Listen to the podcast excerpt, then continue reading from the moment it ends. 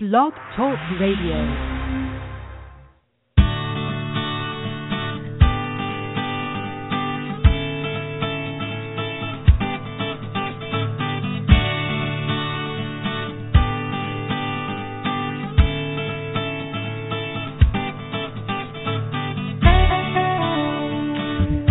Hey there, Dr. Ross Green here, along with my co-host, Susie Porton. It's time for another edition of Parenting Your Challenging Child. We do this every Monday, September through May, from 11 a.m. Eastern Time to 11:45 Eastern Time. Susie, how are you today? Whoops, don't answer yet. You're still muted. Now you can answer. Oh, I'm good, thanks. How are you? I am well. Usually I remember to do that, but not today. We've got quite a few emails to get to today. All right. But we can start with anything you want to start with if you want to start with something. We do not have any callers. That phone number is 347-994-2981. And press 1. Boy, are we a good team. Yes, we are. Anything you wanted to start with today? Well, I just wanted to point out that Lives in the Balance has been named the recipient of Crisis and Counseling Center's Organization of the Year Award for 2016. That's pretty exciting. That is exciting, and we are very honored that people are appreciative of what we're trying to do, and recognition is always nice. We're going to keep doing what we're doing even if we don't get recognition, but it's nice when somebody notices, and so that's fantastic. Absolutely. Also, I don't know if you noticed this, but up on the Lives in the Balance website now is the announcement for the first annual European Summit on Non-Adversarial, Non-Punitive Interventions for At-Risk Kids. Sounds like you did see that. I did notice that. That's in Sweden, October 31st through November 2nd. And we have a very exciting lineup there. And the program is in English.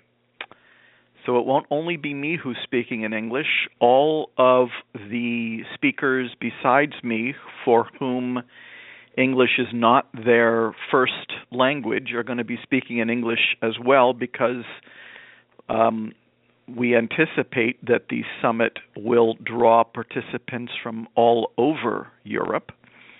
And we are hoping to make this an annual event as well. Why should North America be the only place that focuses on non-punitive, non-adversarial interventions for at-risk kids?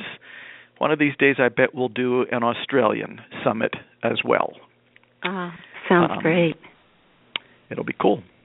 Yeah. What else? Well, there's two evening presentations for parents, one on March 28th in, forgive me if I don't pronounce it right, Waldoboro, Maine. Waldoboro, Maine. Yep. In collaboration with GEAR, Parent Support Network, you'll be speaking. Yeah. And then also, Waldoboro is near another place that's even harder to pronounce, Damariscotta, a little further up Route 1, from Wiscasset, and not quite to Rockland or Rockport or Camden. But the GEAR Parent Support Network, we've been collaborating with GEAR for years on free evening presentations for parents, and this is yet another one. Yes. We're happy the relationship is continuing. Also, you'll be speaking in Orangeville, Ontario on May 12th, and that's with the Dufferin Parent Support Network. So that'll be a great evening, too, for parents. And interestingly enough, and I haven't done this yet, but it needs to be done, there are colleagues of mine who are beginning to speak on behalf of Lives in the Balance, And they have some eveningtations for parents coming up as well. And so those will be listed along with the ones that I do. Why should I be the only one who speaks about collaborative and proactive solutions? Terrific. So those are going to end up getting posted on the website too. So exciting things. Now, the announcement for the annual summit of Lives in the Balance, the North American summit, that's going to be up on the website fairly soon, along with the announcements for the Lives in the Balance mental health, school mental health summits. One of those is going to be in Edmonton this year, and one is going to be in Vancouver this year.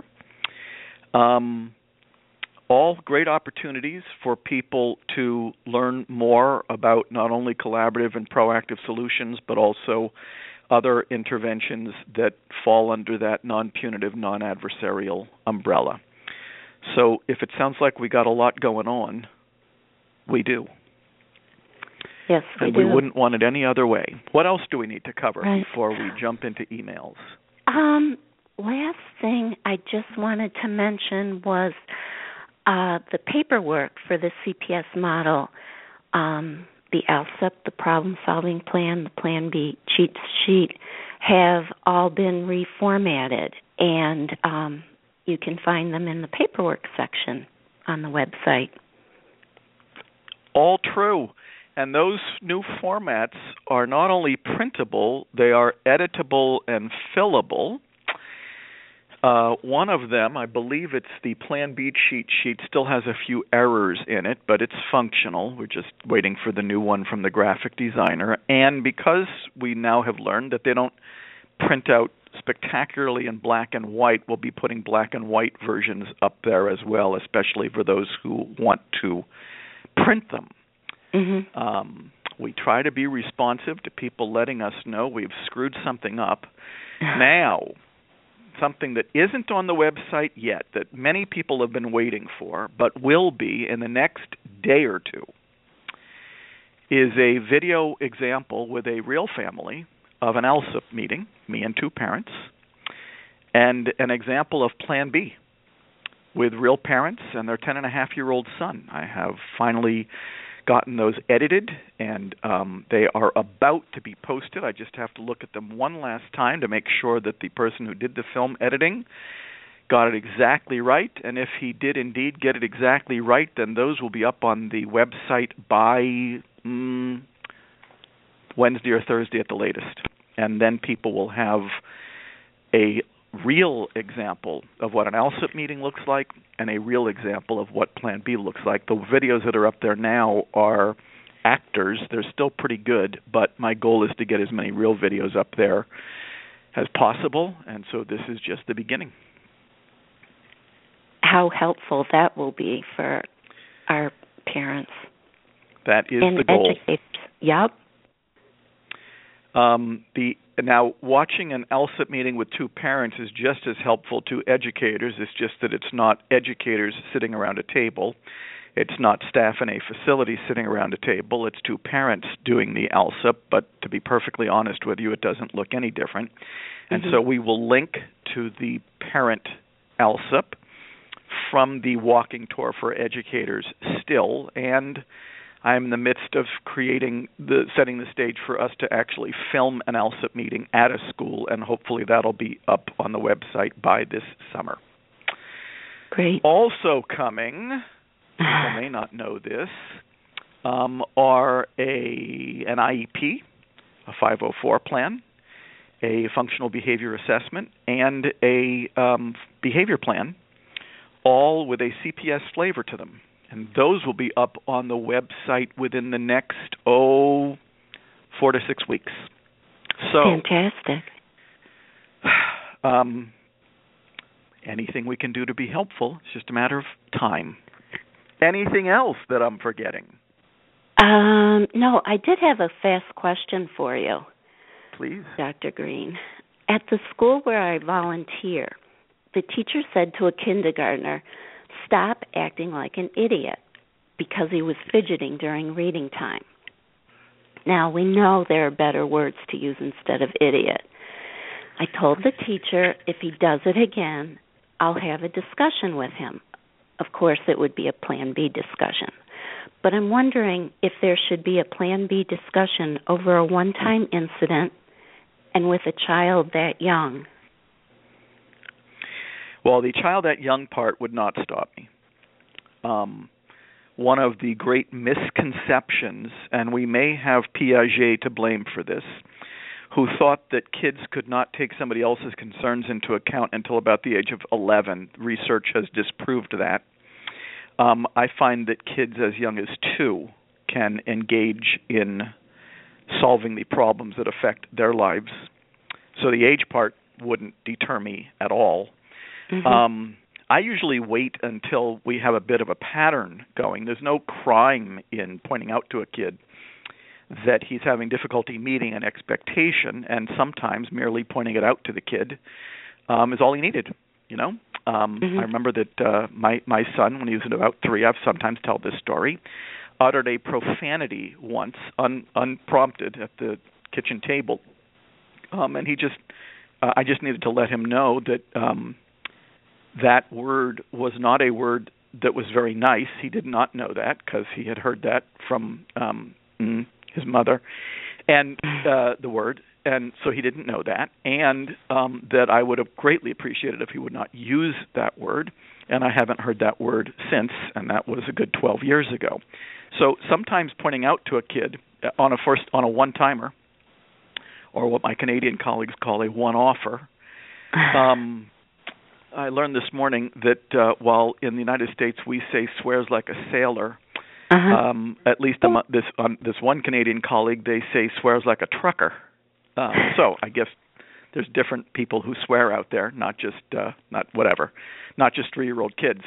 But I usually wait to do Plan B until we see that the kid is having difficulty meeting an expectation after now having had it pointed out to him or her.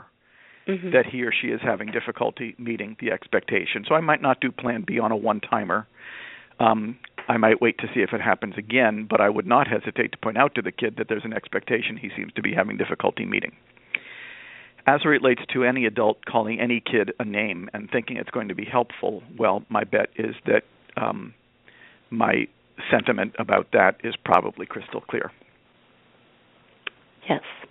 Well, thank you. Yeah, I've never seen calling a kid an idiot accomplish much of anything except perhaps making the kid feel bad about something that they may even not even know they're being called an idiot over, but also perhaps, well, at least as bad. Adults don't pick up any credibility when they're calling kids names over unmet expectations. You pick up all your credibility when you identify what those expectations are and you work with the kid to try to help him solve whatever problems are getting in the way of those expectations being met. And mm-hmm. calling a kid an idiot would accomplish none of those things. In fact, the list of things that would not accomplish what I just described is actually rather long, but it's a list of all the things that are most commonly done to behaviorally challenging kids when they're having difficulty meeting an expectation. So, you know, expulsions don't solve those problems, and suspensions don't, and detentions don't, and discipline referrals don't, and timeouts don't, and spankings don't, and stickers don't, and calling a kid an idiot don't. Right. There's our list of don'ts. All right. Why don't we give the call-in number one more time, just in case. Good idea. 347-994-2981. And can I say at this time? Absolutely. Take it away. And please press the number 1.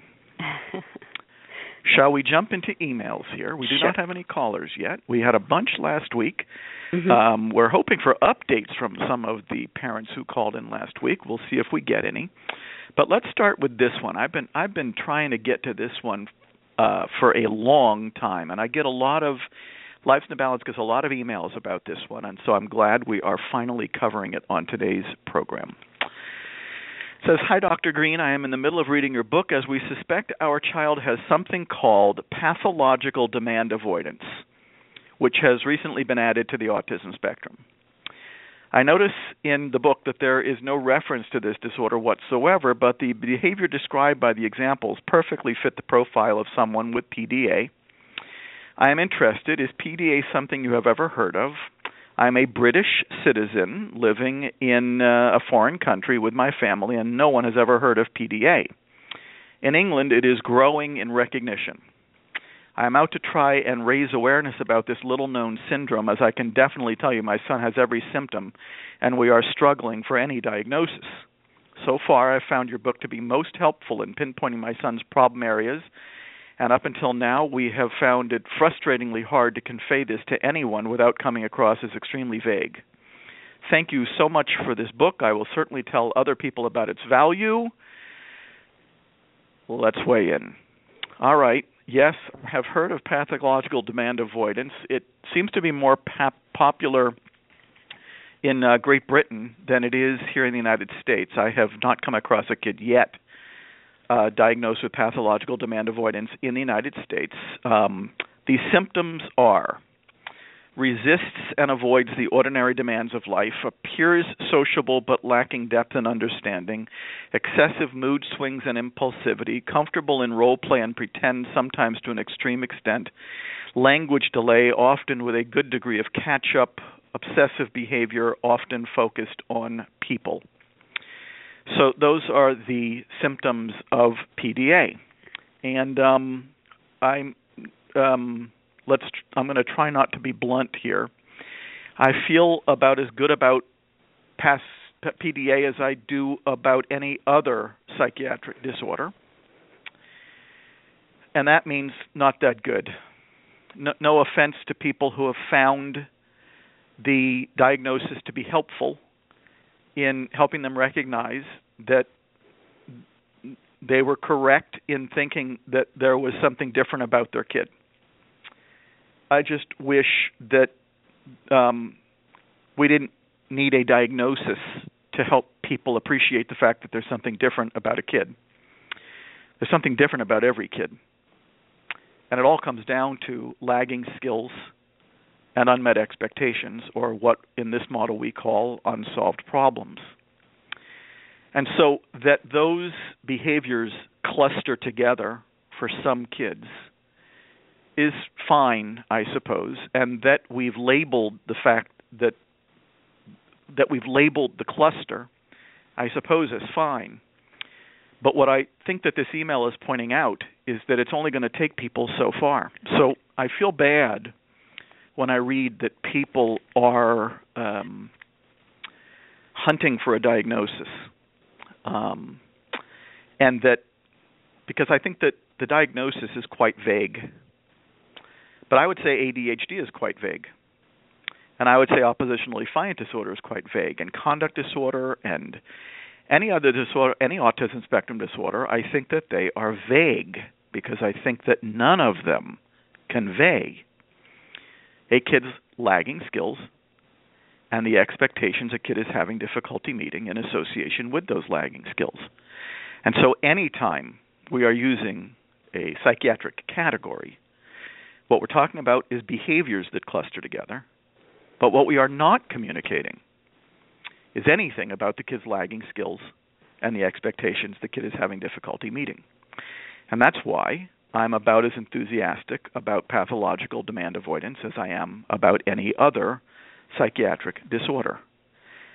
I am determined for us to stop focusing on behavior, which is simply the expression of the fact that the kid is having difficulty meeting specific expectations. That's all behavior is. Behavior communicates, I am having difficulty meeting certain expectations. We would be so far better off, and the kids would be so far better served, if we weren't focusing on behavior, which is the byproduct, it's the signal, it's the fever, and if we were far less focused on the categories that are thought to summarize those behaviors, and far more focused on lagging skills and unsolved problems. Boy, would that move the ball forward. So This program is going to be called Pathological Demand Avoidance, and I hope that as many people as possible listen to the program. That's not me saying that it doesn't exist. Certainly there are kids out there who have those behaviors that cluster together. But one last point, Susie, before I have you weigh in if you'd like to. There's going to be lots of kids who don't meet criteria. There's going to be lots of kids who don't meet criteria for ADHD, but who still have lagging skills and unsolved problems. There's going to be lots of kids who don't meet full criteria for oppositional defiant disorder, but who are still encountering tremendous difficulty in life because they're lacking important skills and because there are many expectations they're having difficulty meeting. The same is going to be true of pathological demand avoidance. And what I hate seeing happen is that when a kid does not meet criteria, the message that is given to the parents and teachers is that the kid does not have a problem because he doesn't have enough of the behaviors that are thought to cluster together to get the rubber stamp on his or her head certifying that something's the matter. As I always say, you don't need a psychiatric disorder to have something be the matter. You just need to have lagging skills and unsolved problems. All right, I think I'm done. Susie, thoughts?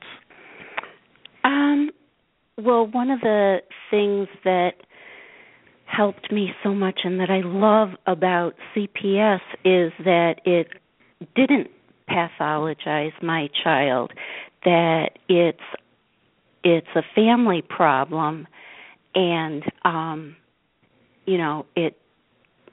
a problem between my son and myself, or my husband and my son.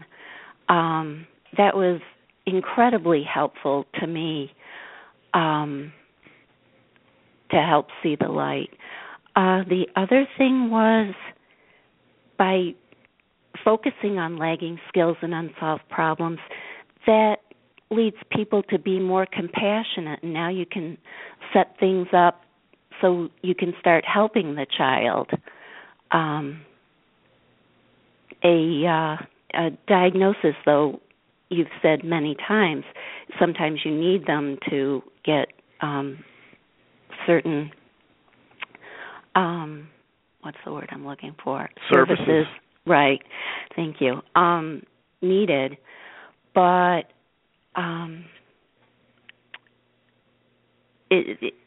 having a diagnosis is sort of a dead end thing for me. It didn't help me to help my son, and it didn't help me to truly understand what was going on.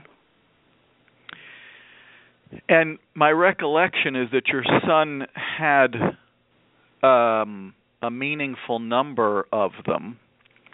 Yes. And yet, I think what you're saying is that all those diagnoses did not help you understand his lagging skills, did not help you focus on the problems that were causing challenging behavior in your household. Mm-hmm. Diagnoses don't, generally speaking, make things better. Solving problems, generally speaking, is what makes things better. Now, Susie, I'm delighted to report that these phone lines have suddenly filled up dramatically. And great. I think we may have some repeat callers here who may have heeded my call for updates. So here we go. Area codes 613 and 620. I'm going to take area code 914 first because she's the one who called in first, and I think I'm right that it's a she. 914, you're on the air. What's up? Area code 914. Hello. Hi, you're on the air. Hi. I did call in last week. I'm glad you called again. My question was about my teacher, my son's teacher, who I was having a hard time having her get on board with doing the problem solving of the CPS approach. We did follow up with another meeting with her, and I've had some communication with her over email. I cannot say that she was enthusiastic about doing the proactive problem-solving per se. However, when we did meet, we wound up, because this is a meeting between me, my son, and my son's teacher, we did wind up talking about some of the things that were challenging to him in the classroom. And since they were both there, there was some more productive conversation that had happened. And she had, I think, new insight into what was causing him a hard time. My question this time is about my son's ability to follow through on some of the things that they had agreed on. So one of the things that's really difficult for him is being able to, when he's either frustrated or he's having a hard time with something, being able to articulate that in a proper manner. So, for instance, in class, it means asking the teacher for help without calling out or not really letting his emotions be very obvious, because sometimes it becomes distracting. So when we problem-solved this with my son, his idea was actually that he will ask the teacher for help, and if she's busy, he will try to start on the assignment while he's waiting and while he's waiting to engage her help. However, I am worried that he might have right intentions but will not be able to follow through on that, and if that's the case, I feel like then we're going to be back on square one with the teacher feeling frustrated with his behavior. So what do you usually recommend in those instances? Number one, I'm delighted that you called back in. I'm sure Susie is too. Yes. First of all, it's important to know that it's very common for the first solution not to get the job done. Very common. But that doesn't mean you're back at square one. You can't be back at square one, because by engaging your son and his teacher in the problem-solving process, you now have, because of the empathy step and the defined adult concern step, a lot more information than you had before you started. So you cannot be back at square one. All you have is a solution that probably wasn't as realistic as you thought it was, or wasn't as mutually satisfactory as you thought it was. So realistic meaning both parties can do what they're actually agreeing to do. Mutually satisfactory, meaning the concerns of both parties were truly addressed by the solution. And that, by the way, is the definition of a good solution. Believe it or not, a good solution needs to meet those two criteria, realistic and mutually satisfactory. If, and this is you're new at this, so this is a good part of the learning curve, I tend to recommend that people not sign off on a solution if they feel the kid can't do it, because it causes people, doesn't send you back to square one, but it can cause people to lose faith in the model if they're new to it, and when people are new at it, often they're hoping it'll work right away, or they're not confident in their own skills, and they're tempted to throw in the towel if the first solution doesn't get the job done. That's why I really want to emphasize that you're not back at square one if you have a solution that doesn't work. It means going back to Plan B to figure out why the solution didn't work and coming up with one that is more realistic or more mutually satisfactory than the first one. I mean, definitely I hope we are going to be able to have more opportunities to negotiate that with her. However, I'm also worried about my son's sign-off on the solution, because I think when he comes up with a solution, he feels excited that that's the right approach. But in the moment, I think he loses, or he forgets that that's what he wanted to do, or he defaults to what he's comfortable doing or what he's historically done. So in those situations... Well, just because a kid is excited about a solution doesn't mean it's realistic and mutually satisfactory. So I'm glad for the excitement, because I'd rather have him be excited about participating in the process than have him, be despondent because all people are doing to him is punishing him. So I'm glad for the excitement. And the truth is, it's actually pretty common for kids to get excited. The video that is about to be posted on the Lives in the Balance website, wait till you see how excited the kid gets about coming up with solutions. Kids love coming up with solutions by and large, but just because they're excited doesn't mean that they yet fully appreciate that the solution has to be realistic and mutually satisfactory. And that's a learning curve for them. So excitement's great, but we have to give we have to make sure that we engage the kid in the process of giving conscious, deliberate thought to whether the solution that they're very excited about is realistic and mutually satisfactory.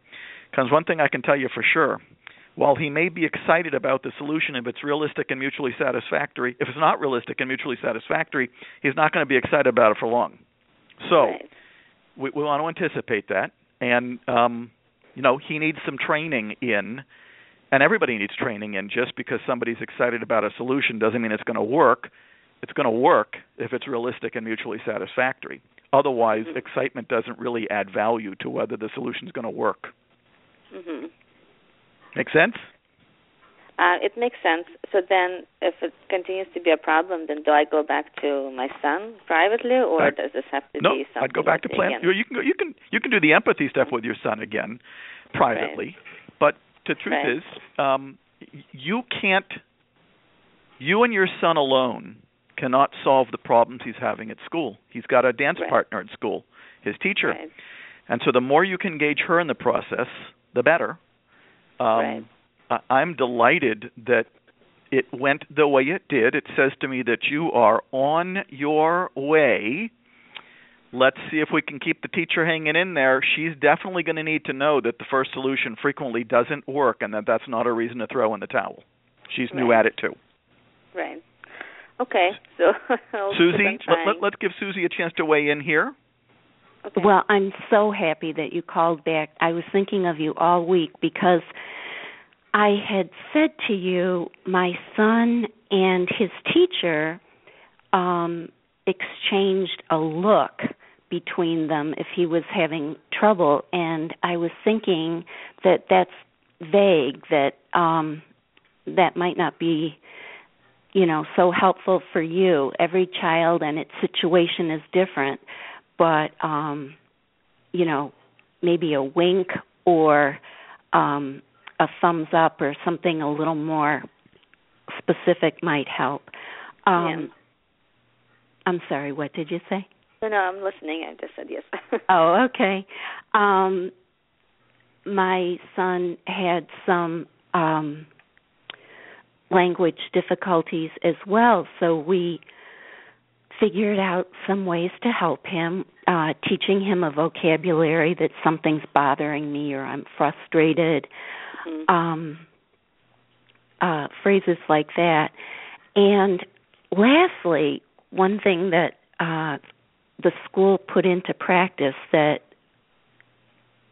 they weren't too happy about, but they did it, was to, if it was possible, to get the assignments a week in advance and to go over the assignments proactively with your son. Right. Either the teacher and your son or you and your son, so that he has a little idea of what's coming down the line. Well, I actually did suggest that to the teacher because I think that definitely would have been helpful for my son, because most of his challenges in class is when an assignment is either not clear to him or if it's a new assignment that he doesn't yet know how to do and he's nervous that he might not be able to do it, or he, in fact, does encounter difficulty and he's frustrated with it. And I did ask her if she could either review it with him ahead of time or even when we meet, use that time to preview some of the information she thinks might be challenging or new to him. I can't say that she was very receptive to that. She kind of generally said, okay, maybe, but there was no definitive agreement from her, so what would I do to actually encourage her to do that? Think I'd try to revisit it with her and sometimes the teachers, no disrespect to the teaching profession, but sometimes they don't like to have to do that because it requires a little more work on their part, and they're already so overworked and stretched.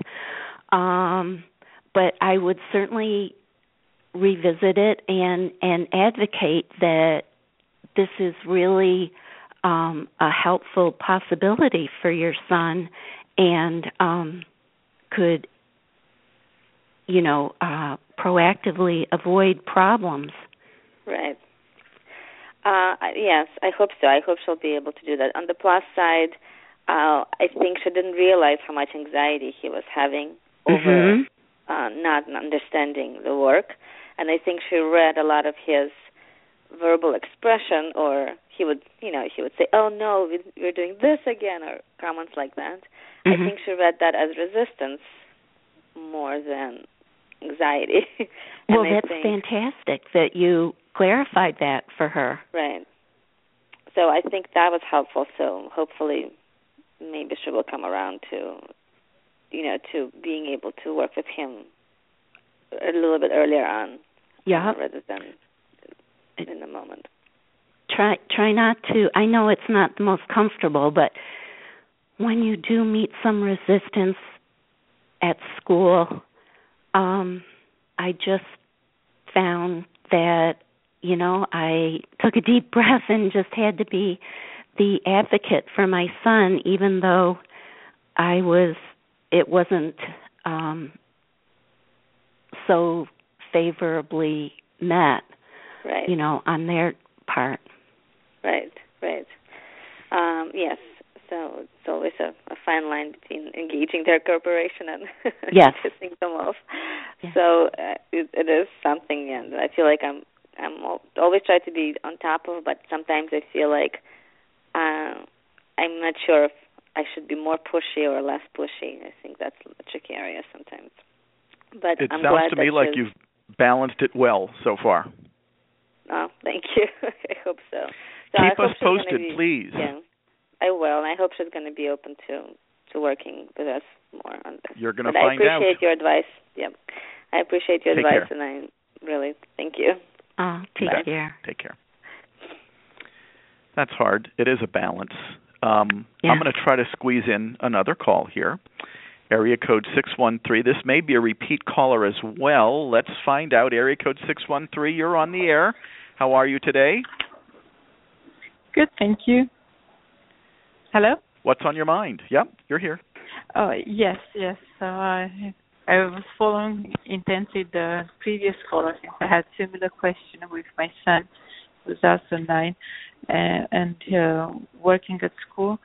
You know, I find that he ends up more disruptive in the classroom, and some of their ways is to try and put him outside of the classroom to stay in timeout, or he gets up and walks around. And what I'm trying to find out is at school and as well at home, how to help him or guide him to, when he's in the classroom, to just stay focused to the lesson. And he seems to have difficulty with staying focused for the entire day. And he will just get up, or he'll play with an elastic, or he will go and disturb another child just to simply talk to him, and that seems to disrupt the class. And I'm trying to see if I could follow similar to the previous caller, to try and talk to the teacher and see if there's something else aside of medication that I could work on improving his behavior at school.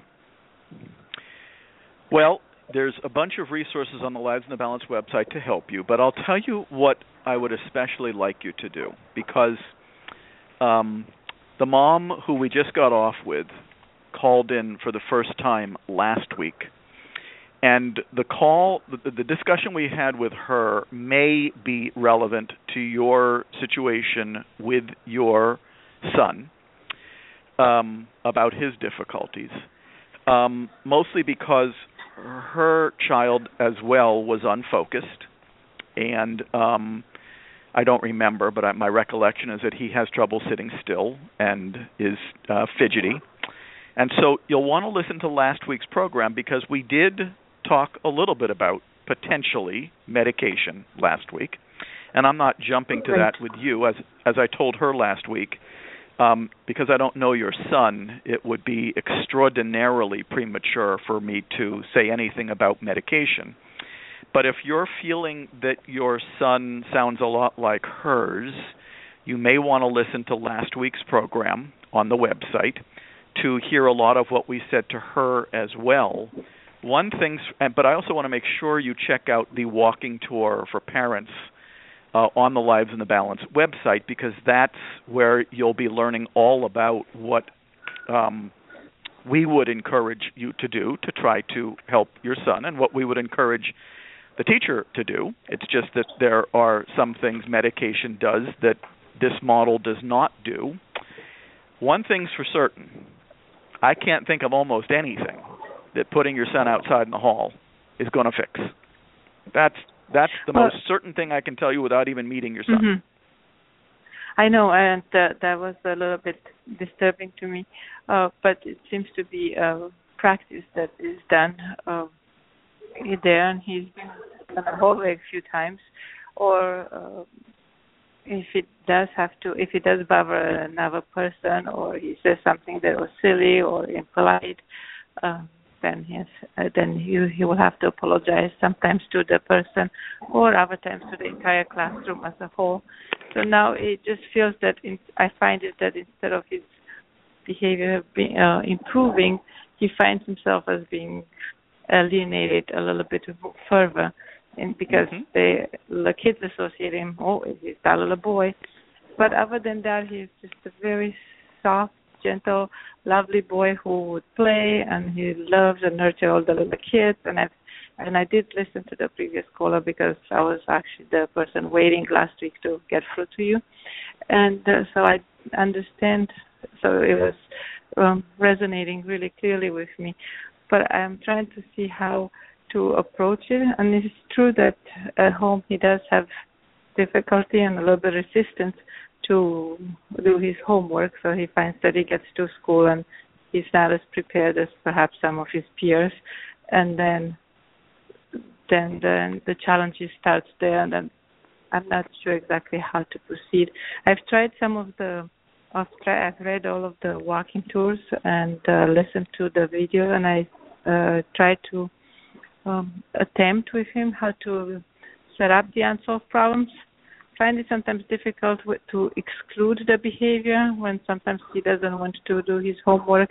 And I noticed that you have difficulty performing your math homework. Or I'm trying to figure out how to exclude his behavior that he's just trying to run away, or he will go to the computer, or he'll get distracted, or find many reasons to not perform the task of homework, even if it's 10 or 15 minutes. So I guess that's more complex than just the school itself. Well, it may well be, and not only would I hope that you would listen to last week's radio program, but on the CPS Connection website, www.cpsconnection.com, I do have a certified provider, not in Ottawa, but in Montreal. And I know that that's not exactly around the block for you, but it may be worth a visit to her, or perhaps contacting her to find out if she has a colleague in your area who can do a bit of an evaluation on your son and give you a sense about what's going on. Because given some of the things that you're describing, it sounds like you're going to need perhaps more expertise than just what the walking tour is going to provide you with. So I would recommend that you contact her as well. But listen to the radio program, last week's radio program, and see if it's applicable to you. And get on the CPS Connection website and contact my colleague in Montreal. Her name is Dr. Cynthia Graton. And I'm sure she'd be happy to see you and give you her impression of what's going on with your son. Regrettably, we're out of time for today, so I think that probably has to be the last word, but we appreciate you calling in, and don't hesitate to call back. Thank you. You bet. Susie, I wish we had time for you to weigh in on that one, but we don't. I talk too much. It's all right. We're going to have to call it a day for today, but as always, thanks for doing this and weighing in. I know people love hearing from you. And we'll do this again next week. What do you say? Yep. Have a good week. You too. Take care.